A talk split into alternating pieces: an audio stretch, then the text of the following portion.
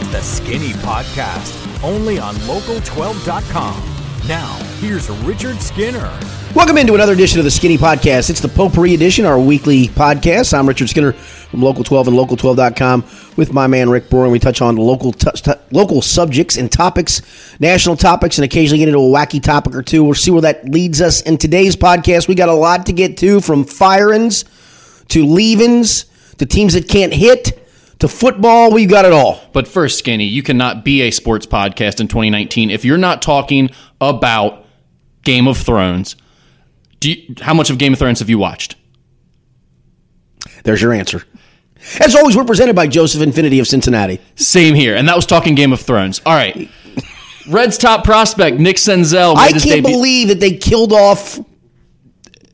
Name a character. Ah, uh, Jon Snow is he dead yet? That's the only one I know. Don't know any of them. There's also a guy named Ghost, which is kind of our brand. I like that too. Yeah. I hope Ghost didn't die. I hope Ghost didn't die. But if Ghost died, Ghost didn't really die because you know what Ghost is? you can't Ghost kill a ghost. Yeah, Can't you kill him. can't kill Can't kill ghost. him. All right, here we go. I think we just figured out Game of Thrones. Spoiler. Yep. Sorry. Spoiler. Ghost Sorry. wins. Yep. Ghost wins. Sorry. Reds top prospect Nick Senzel made his debut last Friday. Since then, he's gone four for 20 at the plate with four hits, three homers, three RBIs, four walks, and six strikeouts while starting all five games in center field.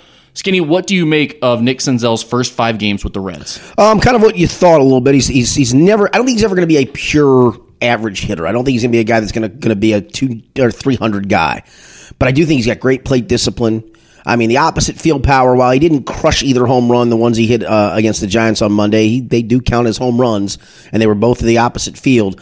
Um, I think the more he matures and understands pitching, I think that power is going to even get better. I just think he's a very, very solid all around offensive player, a, a, a slash line guy of. Uh, I'll, I'll go even low at 285, 370 ish, and 480 slugging percentage. So an OPS of the mid eights. You give me that for his career, I'm going to take it and run with it. It feels a lot like, and I'm not comparing the two players. I'm not saying he's going to be as good as him or anything like that, but it feels a lot like he has the approach at the plate that everybody has wanted Joey Votto to have for so long because he is very disciplined. He takes a lot of pitches. At the same time, it never feels like he wants to take a walk. Right. Whereas sometimes it feels like Joey would prefer the walk if he can get it. Senzel goes up there ready to smash anything that's within the zones he's looking for, and he swings And I, I, aggressively. I, but I do think he'll get more selective too, though. The, the more he sees major league pitching, the more he figures it out too. I think. I think his average that- is going to get better. Yeah, I don't see. I just don't know if he's ever going to be an average hitter. I, do, I Not just, like I, I don't. I don't think he's the guy that's going to shorten his stroke with two strikes. That's the thing. I, I, he just doesn't seem like that, guy. and I'm okay with it. I mean, I Me too. Today's love it. You give me a guy that's like I said. You give me that. You give me that slash line. You're going to have a very productive guy. He runs the base as well. He's going to be. You know, he does that. He's going to score 100 runs.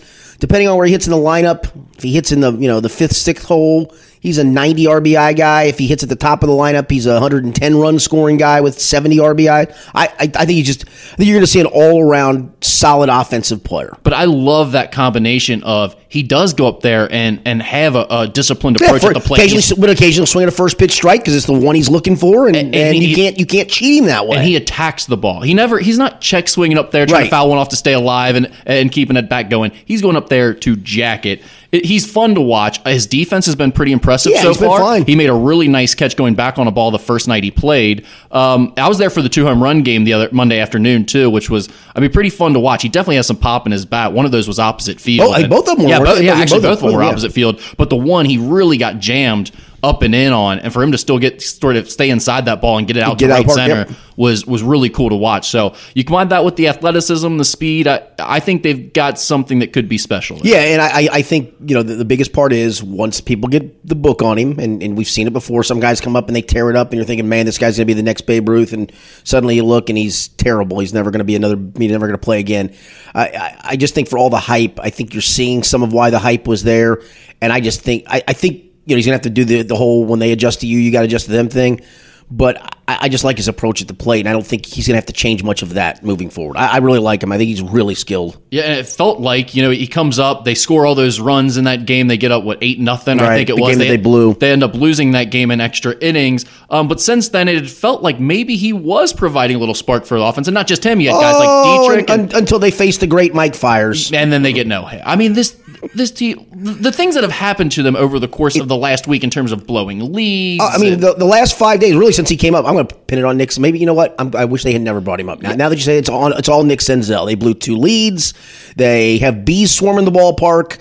They have a, a light delay. They've had two of the wackiest delays ever on back to back nights. A, a bee delay and then the light delay. And you know what? Maybe they needed more lights turned on because they couldn't hit when the lights did come on last night. I was ready to say Nick Senzel was giving this team some energy, but Nope, fact, it's the other way around. He's completely screwed them up. Yep. You know what? We've talked ourselves out of liking Nick Senzel. Send him back down. Well, now they're going to be last in the National League Central. oh wait, they already Oh, are. okay. Yeah. Okay. Right. There's that.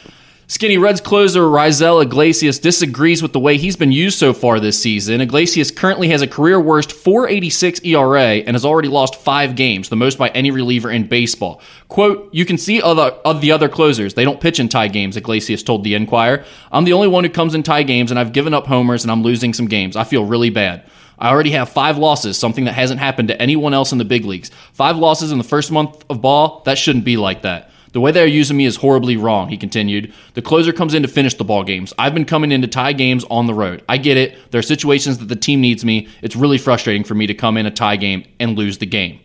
Skinny, do you question the way David Bell and his staff have used Raisel Iglesias so far this season? Well, let me just say this: when, when you propose doing this podcast with me, it's it's not what you propose, and, and you're not using me the right way. And I, this will probably be the last one I do because you're just you're not utilizing me the right way. There's no question about that. I mean, what what are you doing? What, what is this clown doing? Just honestly, shut up and get somebody out.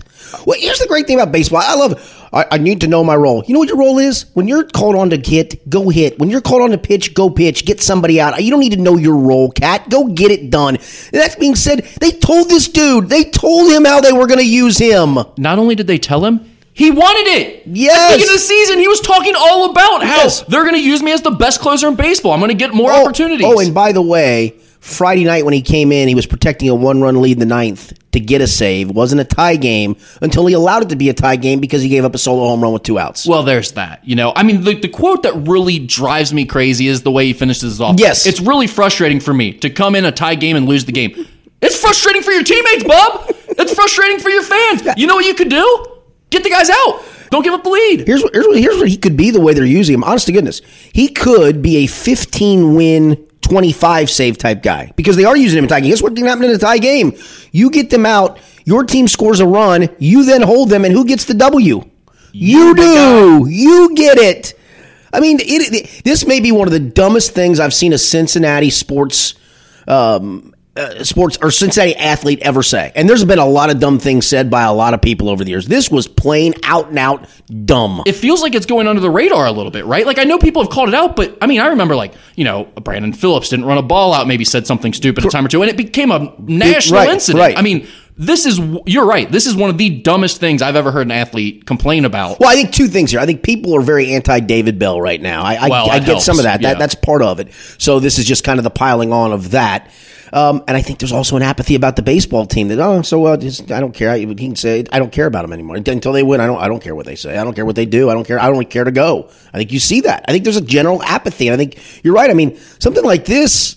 People should have harped on and go, well, just honestly shut up and get somebody out, dude. I'm surprised people in Cincinnati, the way this town typically reacts to athletes, that they're not trying to get him out, that they're not running him out of town right now for talking like that. Because this is, I mean, bananas to complain like this. You're, you're complaining about your team having trust in you and using you in the highest Yes. leverage of situations. And the fact that they told you they were going to do it and that you wanted to do it. And every fan has been complaining about the fact that previous managers Right. would not do this exact Yes. thing. Correct. This is something we have been pining for. It's been talked about in this city for five years, probably. I mean, it's it's. I mean, going back to Aroldis Chapman, people were talking about Yes. you should be using your closer in more high leverage situations Correct. other than just saves in the ninth inning. Correct. It's And all- now they do it, and it's a huge problem. Yeah, look, I have some issues with David Bell's managing, eh, not, not probably less than other people, but I do have some issues. I think there's some things that are fair to criticize. This isn't one of them from us, or especially from this guy. It's literally, I'm giving you the ball. You're my best pitcher. Get somebody out. I, I wrote I wrote a piece criticizing him on local12.com. Um, and, and look, go to Sunday's game, right? Sunday's game is 4 4 in the ninth. Amir Garrett, in my opinion, should have stayed in the game. He's he's been lights out against everybody. Right handers are only three for twenty three against him. But I also wrote that I understand why David Bell decided to go Raisel Iglesias against Buster Posey. He wanted his what he thinks is his best pitcher, or at the very least his best relief pitcher, Right. to go against the best Giants hitter. I get the dec- I don't agree with it because Amir Garrett, all the eyeball test for me said this this guy's dominant, and let's just let him finish this out. And the fact that the analytics will tell you that righties are three for twenty three against him, so you even have the analytics to back yourself up if the guy had gotten a hit off of him to say, listen.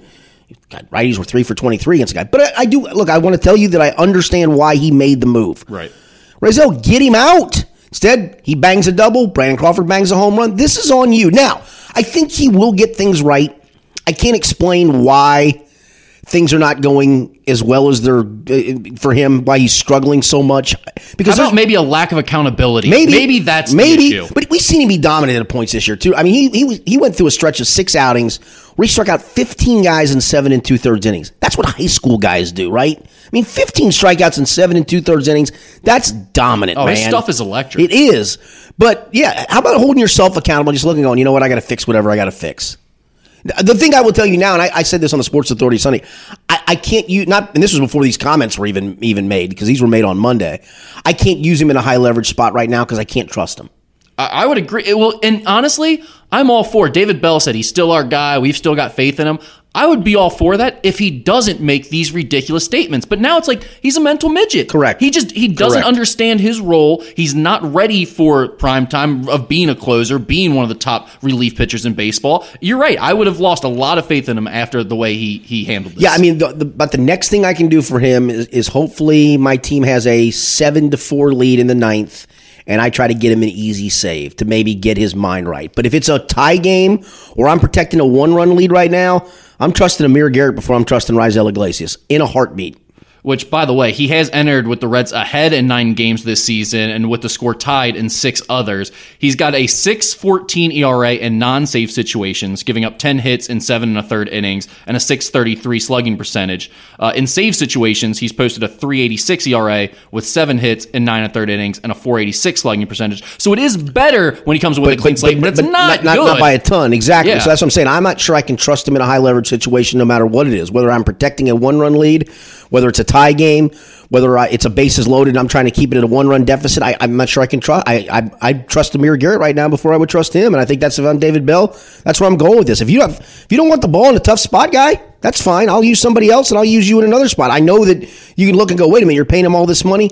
He, look, he's going to get. Eventually, he's going to fix this. Right. But I can't trust him until he does. yeah, and especially with this team, what do you got to lose? Correct. Find out who else has it in Correct. that bullpen. I mean, Amir Garrett's pitched very, very well to the point where I've got to use him more. I've always felt with Amir Garrett too. He just he was set back so much by playing Division One high major basketball for so much of his de- Yeah. developmental years that it's like he still feels very raw to me for Very. a guy of his age. Very. I heard Jeff Brantley though talk about him, um, and I thought it was pretty intelligent. When Jeff talks pitching, Jeff's a great listen. Yeah. And he just said, he said, listen, when he first came up here.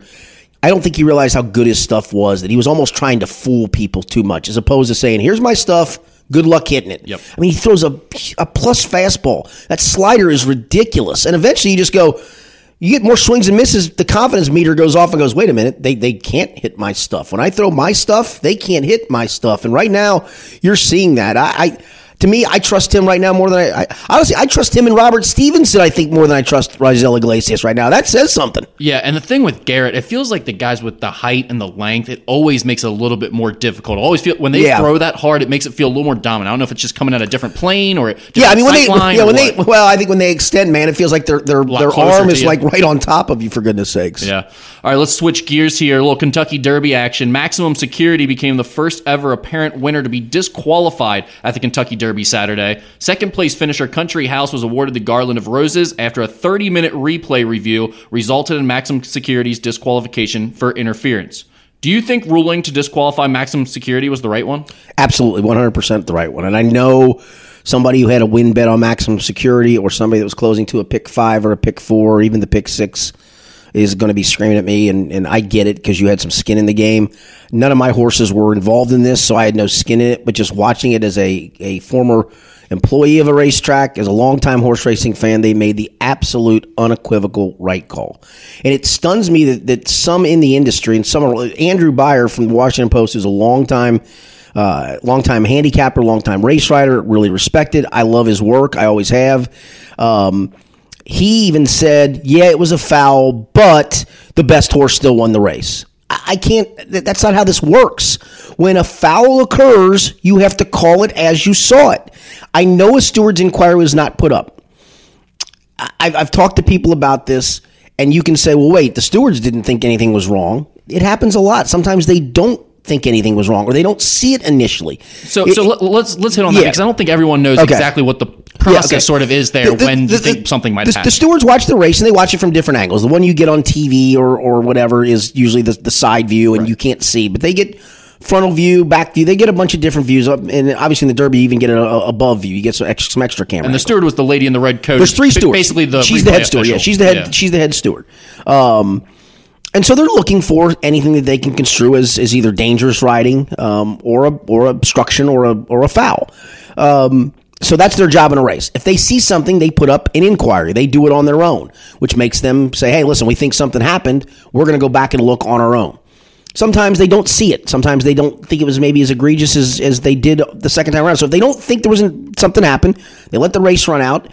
And at that point, then a jockey or a trainer can claim an objection, and that's what happened in this case. The the the two there was actually two objections. One on the horse War of Will that almost got knocked down.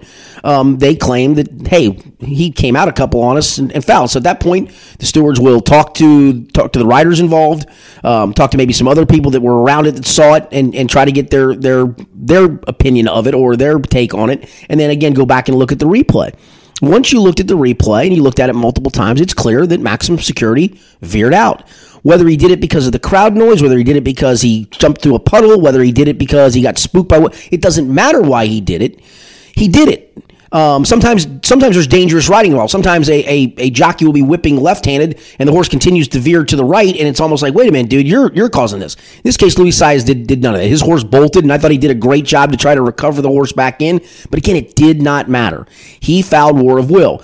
Andrew Beyer wrote, well, I don't think War of Will was going to win. He f- finished eighth. Well, you can't predict that. He had some momentum going, and when horses' momentum stops, sometimes they just go, you know what, I'm done. You see, you if for those that maybe watch, you, you'll see a speed duel, and all of a sudden, one horse about halfway into it, when he starts to back out of the speed duel, it's like, yeah, I'm done. I tried my best. I'm done. And they back all the way up. And the next time out, they may win a race. You're like, wait a minute, that horse just finished. Like, well, he got to a point where he just, he, he, his, his will was gone. He, he got beaten down. So I can't tell you that War of Will wouldn't have gone on to win it. Neither can Andrew Beyer. I can't tell you he, he wouldn't have won it. That, that Maximum Security wouldn't have still gone on to win the race. But the point being, there was a foul, and these people had to judge how much did it occur. And so then came the next argument, which is, well, Country House with the eventual winner, he wasn't involved, so how does he go up? It- they didn't foul him. Doesn't matter. They foul War of Will and they foul was it Tadio or Hot Toddy or whatever the other other horse. So when you foul those horses, you have to go be placed behind the ones you fouled. And the one was what Hot Toddy or Tadio. I am drawing a complete blank on the name of the horse. But anyway, that horse finished finished 16th. They had to place maximum, or they had to place maximum security behind not only War of Will, which he fouled, but behind that one. That's why in the end, maximum security was placed 17th. He wasn't taken down and placed second or third or fourth or fifth. He had to be placed behind the horses he fouled. That's just the way it goes, and I'm sorry for that. The, I think the biggest overriding point for those that are this is this is awful for horse racing. No, it's not because we're still talking about it on a Wednesday. Yeah. Okay. I, I, I actually agree. I, I do not. think It's bad for horse I don't racing either. at all. You know what would have been awful for horse racing? If somehow Maximum Security and War of Will and Tyler Gaffney on War of Will deserves so much credit for handling his horse, getting him out of wide, trouble. yeah. That I'm just telling you, you almost had an absolute car wreck on your hands. Catastrophe. And at that point, then you would have had Sally Mae and little Susie who was watching, and Uncle Fred even going, "Man, I can't watch this stuff." You would have had the sport set back maybe forever. Uh, people uh, continuously talk about horse racing dying, and it, I, I don't think that's true. For I don't one. think it's if true you've either. been to Keeneland any time Yes. in the last few years, I do not think that's It- true. It's always been, and look, I worked in the industry for three years. It's always been, oh, it's all you got to get young people. Look, it is an old people game because they get to the discretionary part of their life with income. When you have money. Correct. It's all- and, and yeah, the young people will come now and they'll sit around and drink a beer and bet a couple bucks. Great. Because guess what? When the time comes when they're older and have discretionary money, they'll remember, hey, kind of had fun going to the track. I'm going to do it at my retirement age. I'm not, not to the point where I'm, an obs- I'm a compulsive gambler, but to the point where that's my enjoyment time. It's my discretionary money. But degenerates don't leave. They just become older degenerates with more Correct. discretionary That- that's correct. Yeah. So I, I do not think it's bad for horse racing. I think you're absolutely right. We are talking about it still. It is controversy. Any controversy is good. No question. It's a good storyline. And actually, you're right. Had they had it been just some like you feel like you're getting robbed or cheated, as some people seem to think initially, it's one thing. But if you watch that, I don't think there's any argument that the horse got screwed. Like Yeah. they clearly went out and cut off these other horses And and, look, almost caused a catastrophe. I think Maximum Security was the best horse. I think the So best I. horse did win the race when they crossed the finish line. But it doesn't matter. There was a foul that occurred, man. Yeah, I mean it's and it's not even close. Like Right. he, he veers out in front of him and then veers back towards Yes, more horses, yes. which is double bad. I mean, Yeah. like you can't do either one of those things. So, um, yeah, I I, I think does Country House feel like a deserving winner? No, he doesn't. I, I'll give you all of that. I'll give you that. Look, that horse stayed out of trouble. He, he kind of gets lucky that he's the one that clunks up for second. He was never going around maximum security, and I think they could have gone around another time, and he was never going to go around. It does not matter. It doesn't matter. Look, I get those of you that are listening to this that, that don't follow horse racing closely, and you don't. I get, but those in the industry that criticize this. Shame on you. Shame on all of you for believing that. that's that is absolutely the the hot take contrarian situation there. If you are in the industry right now in the media and you're taking the opposite side on this, it is total hot take city. You're just doing it to get clicks or listens or whatever you're looking for. Yeah, I, I look, and that, that's the other part of of you know this is the Kentucky Derby, and and you know you got to treat it different. No, you don't. No, you don't. You have to treat it like you do anything else. You just do, and. You know, and then I heard that that there's that they didn't like the trainer of, of Maximum Security because of of you know, what is perceived shadiness, and that's why this this had been Bob Baffert. They wouldn't have. taken yeah, they would have. Yes, they would have. I am I am convinced that they w- would not have mattered.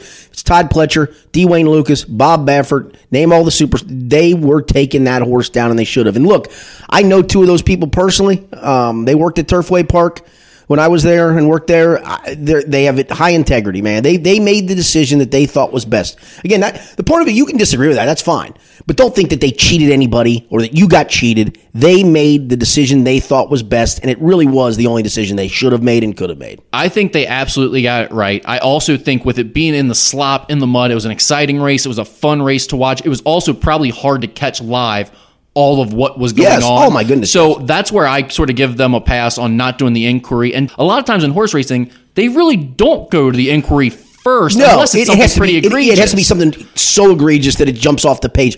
I- Watching it live, I, I- as I watched them turn for home, I saw the bump, and I even out loud went, "Oh, like that didn't look right." Well, we were both on improbable. Yeah, the five correct, horse who was kind of caught behind all Yeah, that he mess was, and yeah. inside a little bit. And when the horse went out wide, Improbable had an opening and didn't Yeah. shoot through, and then and then the horse veered right, Right back, back in yeah. front. And so that's where I was doing the same thing. I was kind of like, "What just happened there?" I wasn't saying, "Oh, he's going to get disqualified," but I, admittedly, I was sort of noticing all the bumping that was going on in that. Yeah, and again, for, for Andrew Beyer to say that, that War of Will finished eighth, and that's why it doesn't matter. I, again, I can't tell you that he wouldn't have shot on by. I don't know if he would have, because the maximum security. I, that's the, the the part that's also lost is how big of a race that horse ran on the front end in the slop. Went really fast early, kind of slowed it down enough, and was the best horse in the lane. yeah. I, it, it was because I threw him out. I didn't have him on any ticket. I didn't think that he could. I thought he'd get caught in a speed duel with somebody. I didn't think he could win from the front end. Uh, um, so just from a pure horse racing perspective, it was an impressive race. But it doesn't matter, man. He, fa- I've, I've been through both sides of this. I've gotten put up. I've gotten taken down on some tickets. I've screamed that I'll never play that track again because of it. And the next day I wake up and go, you know what? That was they made the right call. They made the right call. Yeah, and I thought the most sort of legitimate argument I had heard from people was that the stewards should have done the inquiry right away because then it takes out the Correct. the feeling of oh it went down to frame by frame replay where people start getting mad about that in every sport, not just Yes, horse correct. racing. But again, I think that's people not one not understanding horse racing very well because that's pretty rare that a steward would do that, and two. When you go back and actually watch the race in all that slop, in all the mud, and the, all the horses were piled together for the whole and race, that's part of the, derby. there wasn't is, any separation. It is, it is a demolition derby. The other thing that's come out of this is do you have too many ra- too many horses that, that run in the Uh, Derby? that Should you cut be. should, should you cut it back to 14? I, I think I've always thought you should. I've always thought there is too many, but normally the jostling and the bumping comes at the start. It comes getting down the fir- to the first turn, and then they finally separate themselves. That This, this occurred at a different part. This occurred in a part where really there was you know three to five horses involved. So if you'd had a 14 horse field, you still would have had three to five horses involved. So Yeah. yeah, I don't know if that's the answer or not. it sucks because all of that made for a more exciting, more fun race. But it also puts sets you up to have one this situation with a disqualification potentially, but two what could have been even worse, which is one of those horses go down, that and would now you've got that would have been a, types of drama. a complete calamity. yeah, all right. Skinny. uh, Speaking of calamities, Yeah, speaking of calamities, FC Cincinnati announced on Tuesday that it fired head coach Alan Koch. Koch was 2 7 and 2 so far in FC's FCC's first season of MLS action. The team had scored a league low 8 goals through 11 games after originally joining the team in December of 2016 as a director of scouting and analytics. Koch was promoted to head coach in February 2017. He had a 35, 13, and 18 record in USL regular season games, advancing the playoffs both seasons. This is a quote from Jeff Berding. He said, After a series of recent issues and a team culture that had deteriorated, we determined that it's time to make a change to return to a club centered focus to the team. This decision is not driven by recent game results themselves, but rather the underpinnings that have led to those results. We have not come close to maximizing the talent we have in the dressing room this year, nor have we seen a foundation being built that will set us up for success this year and into next year. Do you think FC Cincinnati jumped the gun on firing Alan Koch? No, because t- there's a couple. I mean, if you read the quotes from from one of the players, Fanendo Adi, after the game on Saturday, and, and, and we put it up on the website with his quotes and kind of made that into a separate story. Um, and I had to go look and edit it. And when I read it, I went, "Oh my, that that that's that's a bad sign. That seems like there's a mutiny on the bounty, and we're damn close to it's players versus coach. And obviously, that had been building. So I don't. I, I I- I will say this. I, I don't. I can't tell you if there's enough talent in that dressing room or not. Dressing room. I, I do know this. You're an expansion team. And I know that Vegas and the NHL kind of set a different standard for expansion teams and what they did. But most times, expansion teams get some scrap heap guys, and you you, you may have a, a really quality player or two that's either on the backside of their career or maybe too young to be whatever. Expansion teams don't win. They don't. They just don't. Right. I, I, they just don't win. Um, maybe there is enough talent. We're going to find out, right? I mean, it's because you've decided that you have enough talent. Alan Koch had, had, had last week said that he didn't think he had enough talent. I think that was kind of the start of all of this. That it was him thinking that look, you didn't give me enough good players here, man. I'm I'm I'm winning. I'm trying to win games with this. Yeah. Anytime a coach comes out and says, I can't win with these guys, Yeah. you know things aren't great in the Correct. And then the players come back and basically then pin it on the coach that he's not using us the, not using us the right way, not putting us in the right spots to succeed. Um, I guess we're going to find out. I think the other part is I'll give FC Cincinnati a little bit of credit for this. I do think it's a little. It feels a little early, but if there's mutiny on the bounty, you got to nip it in the bud and move move forward. I think they've done what other we've wanted other teams in this city to do at times. Bingo. Which is, look, this guy ain't succeeding, and I ain't giving it any more time. I mean, if if you want to apply that principle, you could almost apply it to David Bell right now. Although I do think there's a little apples to orange comparison there. Yeah, yeah. But it's different. How many years did we give Marvin Lewis? He's going to get it right. We're going to give him a new right. He's going to get it right. He's going to get it right. He's going to get it right. Well, 16 years went by and he never got it right. The Reds, we're building, we're building, we're building. Hey, I, I don't see it yet. I, I, I, I do think this club's better, but I, I don't see the results yet. I think they've decided listen, we're not getting to the point where we don't have fans coming to the ballpark, see the Reds. We're not going to get to the point where fans stop coming to the stadium, see the Bengals. We have a new stadium that we need to fill. I mean, if you let this fester, whatever, for the next two or three years and you don't build a winner or a winning culture or at least start to make some progress, I'm just telling you right now, those fans that you think you have in your back pocket, they're going to leave. They're not going to go because they're not going to pay the MLS price to go to make it a family fun Saturday like it was in the in the uh, in the other league. I, I I get look perfect storm in the other league, family family friendly prices a younger demographic that could go to that they could go to Nippert State. All of it was perfect. The Reds sucking, eh, all of it was perfect. Right now, you're in the big boy league. Now people care if you win. Yep. They may not care today because you're an expansion team and you really I don't not many people really get this at this point. But I think they've said, listen, fans, we're, we're, this is not working now, and we're not going to let it fester. We're going to try to nip it in the bud because we know when our new stadium is is is, is constructed, and we're going to ask you to come pay three times as much to come to our games. We're going to have a winner at that point. And so I do like the fact that they've decided, listen, we're not going to let this fester. We, we know where this can go. We're not going to let it go there. I don't know if they made a a reasonable, a logical, a good decision from a soccer standpoint and advancing their program into the future. However, I do know that they are trying to win the PR game here No in this doubt. city with this move, and it's and it's doing so. Uh, this is this is the right play in terms of what you're going to tell your fans the rest of this year. However. I also think, from what I understand, and neither one of us are exactly the biggest soccer guys in the world, but they had basically kind of let Alan Koch build this team in his image and went out and got some guys that he wanted originally. And now he says they didn't give him enough, but they were playing to his system, to his style, whatever it is. And again, I'm not smart enough to tell you exactly what all that means and, and what these guys I know can or this. can't do. They can't score a goal. They can't score a goal, but here's the other thing. You're going to go bring in another coach. Guess what he's probably going to have to do? Rebuild this roster in his image Right. and to his system and doing what he wants to do. So you might be looking at a lost year. Who knows how much I- more than but that? But the thing was, I think you were anyway. And I think if you felt like, listen, the coach doesn't respect the players, the players don't respect the coach. We can't let this continue, knowing that look, this is probably a lost year anyway. But we're not going to let this fester the way it is. We're going to nip it now. We're going to get hopefully a coach that's going to build this because again, if you do this this year. And you try to muddle through next year, and suddenly that stadium's on the horizon, and you're not winning, and you're at the bottom of the standings, and suddenly you're going to ask your fan base to pay more money to come watch you. I hate to take look. Fan, fans can only do fans are only going to get to the point of so much of.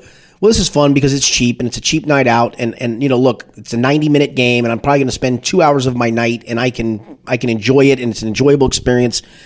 Eventually, if you care enough about the team to pay triple the whatever it's going to be, you're going to care about what wins and losses or ties because they tie a lot in that league. But you're going to care about Points. points. Yeah. Yeah. you're going to care about either getting a point or three points. See, I know that. Yep. As opposed to zero points, and the more zero points you get, the less fans are going to come. They're going to care about the wins. Skinny, what's your favorite way to score goals in soccer? Set pieces. Set pieces. I figure. Yeah, yeah, set You're a pieces. big set I'm a big, I'm a big corner kick guy. Yeah. big corner kick guy. set piece. like direct kicks too. Direct kicks, you, you kind of bend it around. Look for the look for the rebound. Yeah. Skinny UC announced that former football coach Brian Kelly and his 2009 football team, which appeared in the Sugar Bowl after an undefeated 12 0 regular season, will be inducted into the UC James P. Kelly Athletics Hall of Fame the weekend of October 18th and 19th. Kelly coached UC from 2006 to 2009, compiling a 34 6 record and leading the Bearcats to the 2008 Orange Bowl, the 2009 Sugar Bowl, and two Big East Conference championships. UC is creating a dual bobblehead of the game winning Tony Pike to Armon Binns' 20 yard touchdown, which capped a 45 44 come from behind win at Pittsburgh on December 5th, 2009. The dual bobblehead features Pike delivering the pass and Binns in his iconic touchdown celebration pose, raising the football with an outstretched arm. The memento also includes an audio component which will play the radio and TV calls of the TD pass from the voice of the Bearcats, Dan Hoard, and ESPN's Sean McDonough. Dan Hoard is also getting indu- inducted in the Yes, Hall of Fame is. with that team. How do you think Bearcat fans will react to Brian Kelly's return? All right, first off, let me just tell you about a Tony Pike bobblehead. I can't believe they're going to get his big fat head. It's going to only get bigger now that they're making a bobblehead of Well, it's him. perfect for a bobblehead, It right? is They don't even have to enlarge it. bobblehead. They Holy just do it regular size. I do a podcast with Tony. I love Tony, and I'm happy for him because honestly, it is. It's the most iconic moment in UC football history, and I And one of the most iconic in the city. Y- yeah, moments period. Sports-wise, yeah. agreed. I, I- look, I'm not. I, I went to Kentucky, so most everybody knows that, and they think I'm anti UC, and I'm not.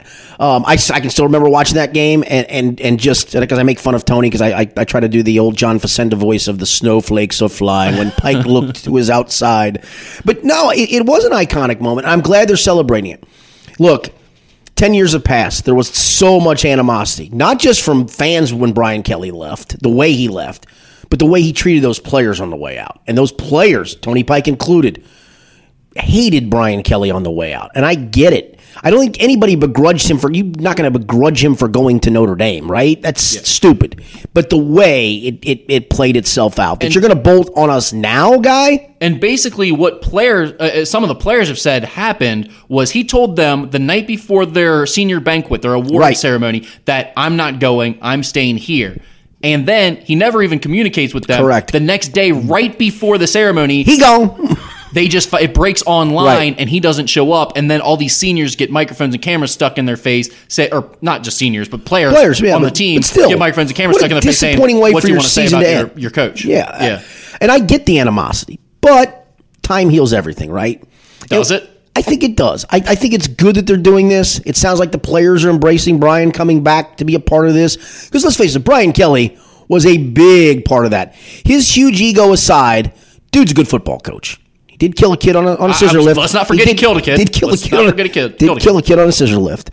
But the guy's a great football coach. I can't begrudge that part of it. it it's you know his personal things aside, he's got a little Napoleon complex and all those things, and he's got a humongous ego. But guy's a great football coach, and he did a lot in that time period for that football team. And I think it's great that UC is going to celebrate that moment, celebrate the moment of Tony's play to Armon Binns, and bring Brian Kelly back. I think it's great that Brian Kelly. I mean, let's it, Brian Kelly can also say, "Eh, I don't feel really good about it. No, thank you. You guys go do it on your. No, I'm not coming back for that. I think it's. I, I, I think it's good for everybody. You don't. You don't seem to agree. You got kind of a look on your face. I, I don't. I just I couldn't take Brian Kelly back. I, I just couldn't.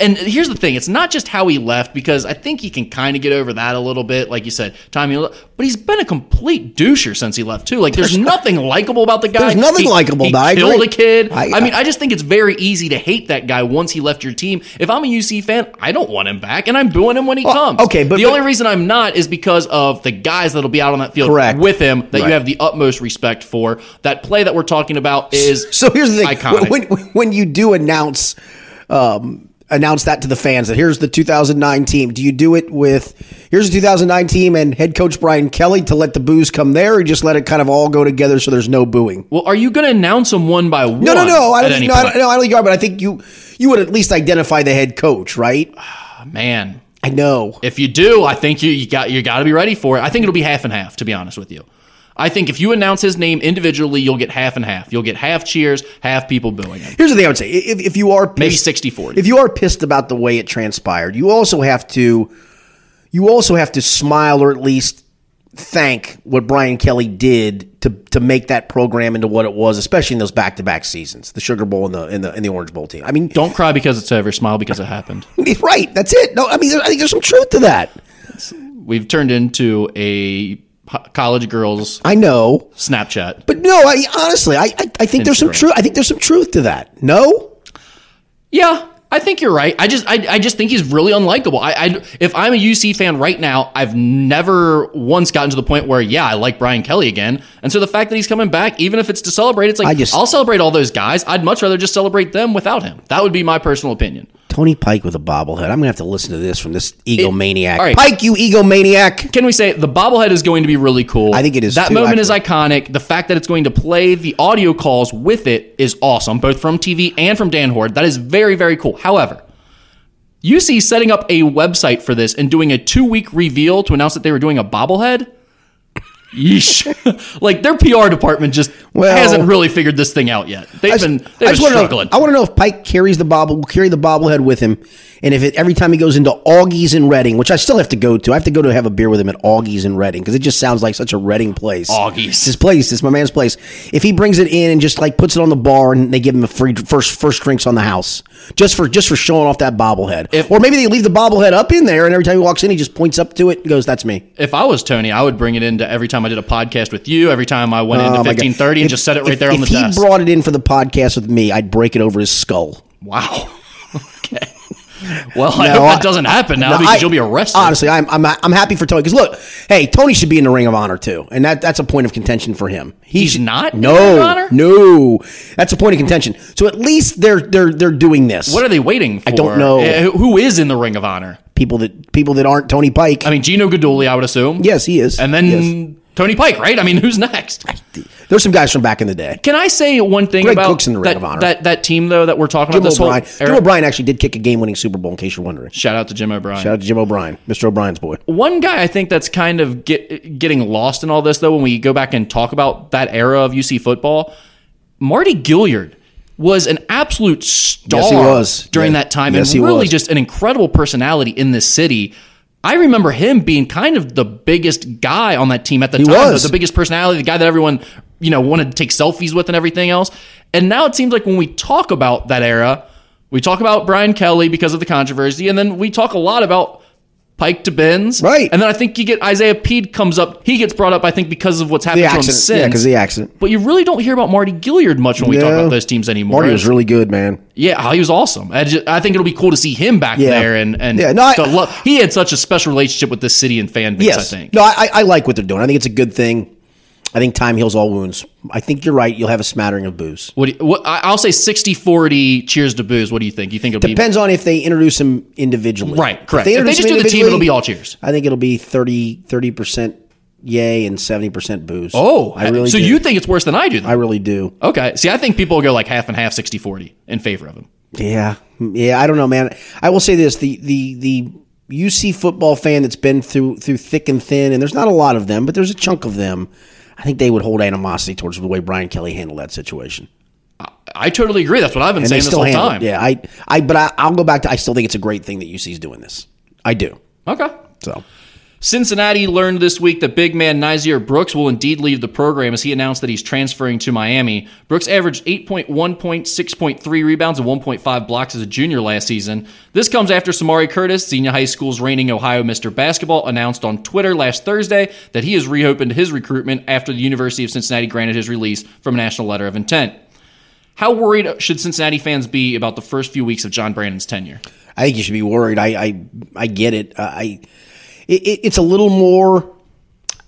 The defections are a little more than what I thought they were going to be because I thought style of play that John could sell would would have guys more excited about being a part of that program. Well, so far, who have they lost? Sam- Samari Curtis, Um, well, the recruit, yeah. and Nysier Brooks, who's the center. Jaron Cumberland sounds very iffy at this stage. He's in the Yeah. draft still. Yeah, yeah, and I think that's where it really flips from. That's where the line's drawn, right? yeah, that's where you become. Yes. Okay, this thing is going to be really, really hard. Yes, it, it, Right away. it- it- yeah, the Samari Curtis one was interesting to me, and I get look, I get the dudes. Um, dudes come for coaches. You're around this enough to know that guys come for coaches. Yeah. But he's not following Mick Cronin. I don't think to UCLA, at least not yet, and it doesn't seem like that's what he's going to do. Um, I, I would think that if you're Samari Curtis, you will you would understand, and maybe you don't, that you're going to be playing in a more offensive friendly system than what Mick Cronin was going to, to bring. And, and look, again, whatever relationship, maybe Mick and his staff built just a great relationship with Samari Curtis, and that's why Samari Curtis came. And when that relationship's gone because the coach is gone, maybe that's the lone reason he was coming to play at the University of Cincinnati. Um, it just feels like, man, we're in such a wild west of guys transferring and leaving, and it feels like it's just a constant circus anymore that even the slightest change in a program, the slightest, have guys flying off the handle. Ah, they recruited a guy ahead of me. Well, I'm leaving. Oh, they were. I'm leaving. I, I guess I get some of that because you want to play, but man, it just feels like it is literally connect the dots with dudes anymore. But anyway, back to your initial question. I, I think it's fair to worry. I, I think John will get it done in the long run. Year one, though, man, whoo boy, it may be a long one. Yeah, I think it. I think this year, if you were expecting to be a top 15 team, as some people had UC ranked coming out of the season, with everyone returning, assuming that's they the did. part, yeah. Um, yeah, that's probably not going to happen. Um, and maybe with Jaron, you can still be a top 25 team or challenge for that. Um, but even with him, I think that was, I think it was always going to be somewhat tough. And you I lose, agree. you lose another starter in Nysier Brooks. You, You, lose, you, you don't have a recruiting class that's yours. You're Right. too late in the game for that. You can get a guy here or there, but you're, it's not going to be your group. Probably not a big time contributor. right. Um, year one. Uh, I think the bigger thing for UC fans that they're probably starting to worry more about is the coaching staff, the lack of having a coaching staff. Yeah, what's what's what, what do you think is Ted? What's the deal there? I think he's doing the right thing personally. I think the worst thing you can do Don't you want eyeballs on the road at the time of the year? You we're do, we're, but we're you- in we're in an evaluation But period. you only got one. You only had one evaluation period this spring. That's it was in April point. and already came and gone, Yeah. and it was going to be the week after he got the job. So if you weren't going to make a rush decision by then to All get right. your guys in place, Then there's no rush now. then there's no point in doing it now. And the worst thing he could do, in my opinion, is get guys who either aren't that good recruiters or aren't good with your players, aren't good skill, whatever. Go get the best coaches you can get now because you've already waited past the evaluation period. I mean, this can't carry out another month or two, but you've got Oh, I don't and I don't think. and it I will. don't think it will. But you've got some time here to go ahead and make the right decision. I mean, people were worried because he didn't get the first guy that that's name got brought up, the uh, Pettway guy from Alabama, Right. and it's like that is not how these things work. Guys don't necessarily just leave their alma maters where they're making tons of money to come to the AAC. to join you. I mean, that's just not that's not realistic. I think some UC fans' expectations are a little skewed on what type of assistant they're going to be bringing in. That doesn't mean it's a bad assistant. You want a young up and comer from a lower level to come to you. In a lot of cases, that's going to do just fine. Um, heck, if John would have brought his entire staff over from NKU, I don't think it would have been the worst thing in the world. I think those guys can coach. I think they can recruit. So I don't think that's as big of a concern as a lot of UC fans are making it out to be. But I do think for year one, the fact that Brooks is now gone, um, if Cumberland doesn't come back, you could be looking at a very difficult first year for John. Uh, let me ask you though, for the fan though that sees Nysier Brooks leave on his own, that sees Samari Curtis reopen his recruitment, that sees that may and, and Jaron's decision could have always been independent of the coaching thing too. So we'll never, no matter what Yeah. decision he makes, we'll still never know What that had to do with coaching. what that had to do Right. with coaching. But again, I'll use Brooks and Samari Curtis though, because those are tangible things that have already happened. The casual fan's going to look and go, and I'm going to ask the question to you as a casual fan. Well, what does that say about John Brannen that those guys don't want to play for him? Yeah, I think I think that's a fair one. Um, with Nysier Brooks, I think it's a little bit of an interesting situation because he was a guy coming out of high school that no one really wanted, at least not at this level. Um, but that was Darren Savino who did all that recruiting, established that relationship with him, and then Darren Savino tried to get the UC job and didn't get it. Right. So the fact that Nysier didn't guy. stay at that point, it's it his made guy. sense. It's Even if guy. he's not doing it because of John Brannen, he might just be doing it in support of Darren, Darren Savino. Savino, sure. And granted, he didn't follow Darren Savino; he went to Miami. Right. But still, I, I think that definitely played a role. Well, you, yeah, the only way he was following Darren Savino would be to UCLA, and it could be that Mick Cronin's looking around going, There ain't no, chance. No, that's my point. that- that's what I'm saying. Yeah, yeah, that's Nysier's playing at you're not- yeah, and and I'm sure he, he understood that. So yeah, it, I would say Nysier developed into a serviceable big man. I mean, he did. Yeah. A serviceable eight and six is. I'll, I'll- you know what? You give me that in today's day and age from a five. I'm. You know what? I'm okay with that. It's solid. It's solid. But Exactly. theoretically, it's very, It's not a very difference maker. It's not a difference maker. Now, the bigger, Yes. the harder part to, to replace is his shot blocking ability on the defensive end. But he also fouled a lot. Was only on the floor for an average of 22 well, minutes. and it was also crucial in Mick's system to have that shot blocker Yeah. back there. With John, it- it'd be nice. I don't think it's going to matter nearly as much. It's not going to be the end all be all that it was for Mick. So um, then with Samari Curtis, I think that's another interesting situation because Mick was the first high major coach to really get in there and recruit him hard. But if you remember, he never committed to UC the first time around. He committed Right. to Xavier, Xavier, after right. that. Then he decommitted, wanted to go to Ohio State or Indiana. They never offered. And he committed to UC. This also sounds like a guy with commitment commitment issues. Uh, maybe, or or maybe he just it didn't work out the way he wanted to go, and then you have Xavier's coach leaves on you, so you okay, the door opened back up. Well, now UC's coach left on you, so the door opened back up. Uh, You know, it's kind of more Right. my situation hasn't worked out the way I wanted it to. So when the door opens, I'm gonna keep trying to get that situation right. To be honest with you, I think he would have been perfect for Mick Cronin because he was a really tough, sort of big-bodied guard that can defend, but that could also shoot and score a little. Yeah, I mean, he was a high level scorer on a very mediocre high school team, which that for those that don't know, that's hard to do. When you're probably the focal point of every play, buddy you play, and you still put up the numbers he put up. Now he was a high volume shooter, but still, that's that tells me the kid can score the ball. But I also think his toughness and his style Right. would have worked Right. early for Cronin to give him that opportunity and the leash to become a scorer in a system. I don't know that some. I mean, he dropped a lot in the rankings over the last two years. He's up to like 130 ish, I think, in, in 24 7's newest rankings. So, uh, certainly a guy you'd like on your team, but I don't think he's the difference maker that a lot of UC fans felt he might be. So, Uh, again, I don't think those things were necessarily tied to John Brannen should have been able to keep them and he wasn't able to. At the same time, I understand why fans are upset that they're not staying Right, and right. and they they are going to be in some trouble this year, especially if Jerry Cumberland doesn't come back. You, you know, you, go 500 or even below 500 with a roster that's not your roster and has a bunch of turnover to it. Jaron Cumberland doesn't come back. It'll be, see, he shouldn't have been the guy. No, no, give, give me, talk to me in three years, and then we'll figure out if he's the guy. yeah, and, and here's the other thing. That's why. I, I love I love the Mick Cronin people early in his career where he took over, and you know he took over. You couldn't have had it. You couldn't have handed a, a college basketball coach a worse roster than what he did. And I was still doing talk radio then, and there were a couple of guys that every time they'd lose a game, Oh, and they lost a lot because they were terrible, and it was not his fault,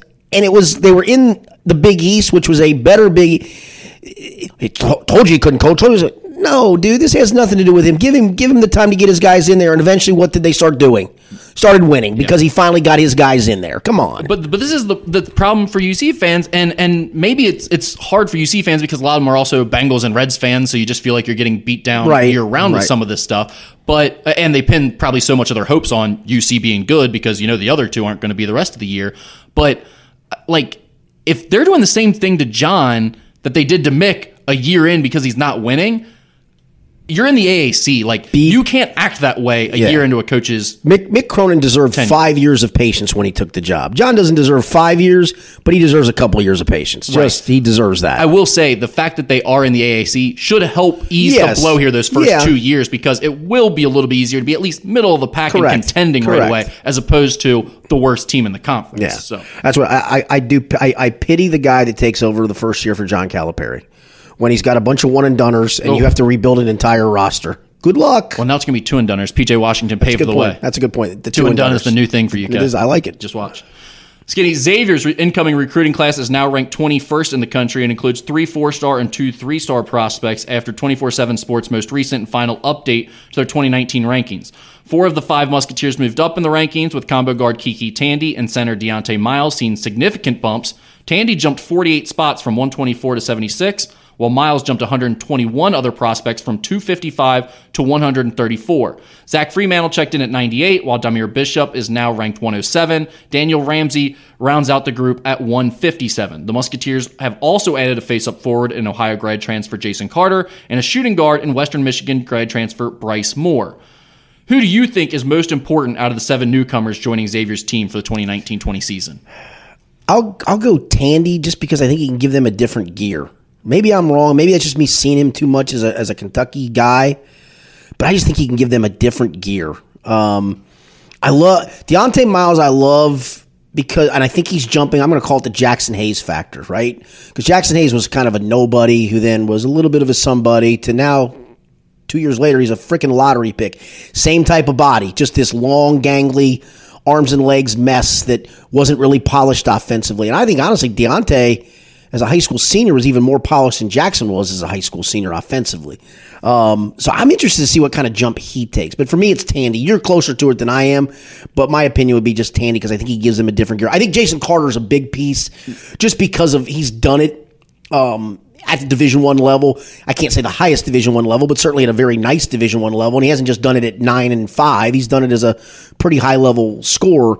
I, I guess he would be the guy, but I don't even look at those guys as part of a recruiting class. I just look at them as add-ons, for lack of a better term. That's probably not fair, but he's probably the guy. Tandy would be the second guy to me. Yeah, but I, I threw in the grad transfer Yeah, yeah, because yeah, I think it made the question Well, it interesting because well- it, it probably is one of the two guys you named. They are they, they are they are part of the the incoming group. I just don't ever feel like they're part of the recruiting class. Right, right. And with, I mean, the interesting thing here is Xavier is in a situation where they have uh, four guys who played a lot last year. I mean, were starters Right. and played most of the minutes, um, and then a fifth guy in Dontarius James who. Oh, was- and Naji Marshall's coming back, by the way. yeah, he's back. That helps. Shock. Um, but Dontarius James is a guy that, you know, who knows what he'll give you this year, but you're not really factoring into your plan. So you've essentially got four guys who are pretty good and started playing pretty darn Right. well by the end of the year, but you're once again completely overhauling the rest of your roster with seven new faces, and you're going to need, well, Three or four of them. One of them has to start. Right. Well, and three then or four of them have to be part of the rotation, right? Right, and then it's going to be basically your entire bench, um, and maybe you can throw Dontarius James in that mix somewhere, but you can't be counting on him for much. So, I mean, this is really another very interesting season for Xavier, for Travis Steele and his staff, because in a lot of ways you are starting over again, and you are going to have a big learning curve again to get these guys back to where you were. The one different thing is you don't have a new coach and new staff to get used to, and need to get guys ba- bought in again. Uh, the other thing is you don't have the situation with the players figuring out their roles again, where it's like, well, maybe Naji Marshall um, and Quentin Goodin and Paul Scruggs aren't ready to be the guys. I think they, you- I they think- look like they're ready to be the guys by the end of last year. Yeah, as I was gonna say, I think you saw that develop over the last five or six weeks of the season. The guys kind of knew who they were and what they were supposed to do and how they were supposed to go about doing it. Um, and let, let's face it, some of the pieces just didn't fit. I mean, two of your best offensive players played the same spot. I mean, in, in Hankins and, and Tyrique Jones. So that kind of became odd because you couldn't really play them together. Ryan Welage was a one trick pony, and when the one trick wasn't working, there was it was worthless to have him on the floor for goodness sakes. Um, you just had weird parts. I think I think these parts are. I think because Tandy can play point guard and he can probably play in some circumstances two guard, right? Yeah, I mean, I think he'll honestly play more two guard starting out. Yeah, than he will because one. yeah, but he, you but have he, but two he, guys but he, who can but play, he can play both. I mean, yeah, last year you had to force Paul Scruggs to play the one when when uh, when Quentin was off the floor. And I don't think Paul's a one. I mean, you have to play somebody there, but I think. Yeah. I think KyKy can give you a little bit of infusion there when, when you have to. I just I think these parts will fit better than last year's parts fit, and I think honestly the talent level's better too. That's the other part of it. Yeah, I mean, I think I, there's sort of two things here, right? One is that they definitely need some outside shooting from somewhere. And KyKy is one of the guys that could give you that. Bryce Moore is another interesting Right. name because he's that's what they're bringing him in for. He And can- Carter Carter can do it. Well, and I don't think Carter's going to be expected to be like a a knockdown three No, point he guy, but he can do it. stretch you a little Yes. bit at the four. Um, and As opposed to Ryan Welage, where the only thing you could literally do was stand him 22 feet from the basket and go, hey, if you eventually catch it out there and you're open, let her fly. Right. And the fun thing about Carter is he can drive you a little bit Right. too and make some plays off the bounce a little bit. So uh, I will go with Carter because the other thing about him that and this is what puts it over the top for me. He is going to play almost all of his minutes at the four, maybe some at the five, but most of them at the four, which means you can slide Naji Marshall to the three, where he was clearly his best Right. last year. So you can keep Naji at the three instead of saying, okay, well, we've got more guards than we do big, so we're going to have to slide Naji down to the four Right. and play three guards with him to get our best lineup on the floor. I think your best lineup will include Jason Carter and Tyrique Jones. So you'll play Naji at the three, and, and that's why I think I would go with Jason Carter as most important. It gives you just five legit scoring options, right? It gives you five legit scoring options. That's the hope. Yeah, I mean, the, J- Jason Carter averaged like 16 points a game last year at Ohio. This is an Ohio. no, but I think I think that would translate to a guy that should be able to get you 11 or 12. You hope. You hope. I mean, and, and granted, Ryan Welage was a guy who scored a ton at San Jose State, but one, I think it's a little bit different I basketball think it's a there. lot different basketball. and there. two, his just is. the way he played was just sort of unique. It, it worked at the low major level. Right. Jason Carter is a little bit more physically equipped to handle Big East basketball. I think. yeah, I, So- I would I would I would agree with that part of it. all right. All right, Rick. Uh, nothing nothing wacky to end the day. You got No, we're, we're in a little bit of a hole. If you guys got wacky stuff, any We like ghost stories stuff. out there, send us in. We're we're uh, a little bit of a wacky stuff deficit. yeah, um, I'll, I'll, maybe I'll come up with a wacky one for next week. I'll see if I can come up with that. Please do. And Game of Thrones is no more. Is it over? Is this it? Is it done? Uh, no, we've still. I think they're Oh. on like episode five or something. So we'll don't probably dive back into Game of Thrones Oh, no- next week, question. right here on the Skinny Podcast. You don't want to miss that. For those of you that like it, good for you. Just don't drag me into your mix. Just don't Spoiler drag, alert. Just don't drag me into your mix, please. We don't wanna give away For the spoilers. love of God. All right, for Rick Broering, I'm Richard Skinner. We'll be back next week. It's the Skinny Podcast, the Potpourri edition, and as always, presented by Joseph Infiniti of Cincinnati.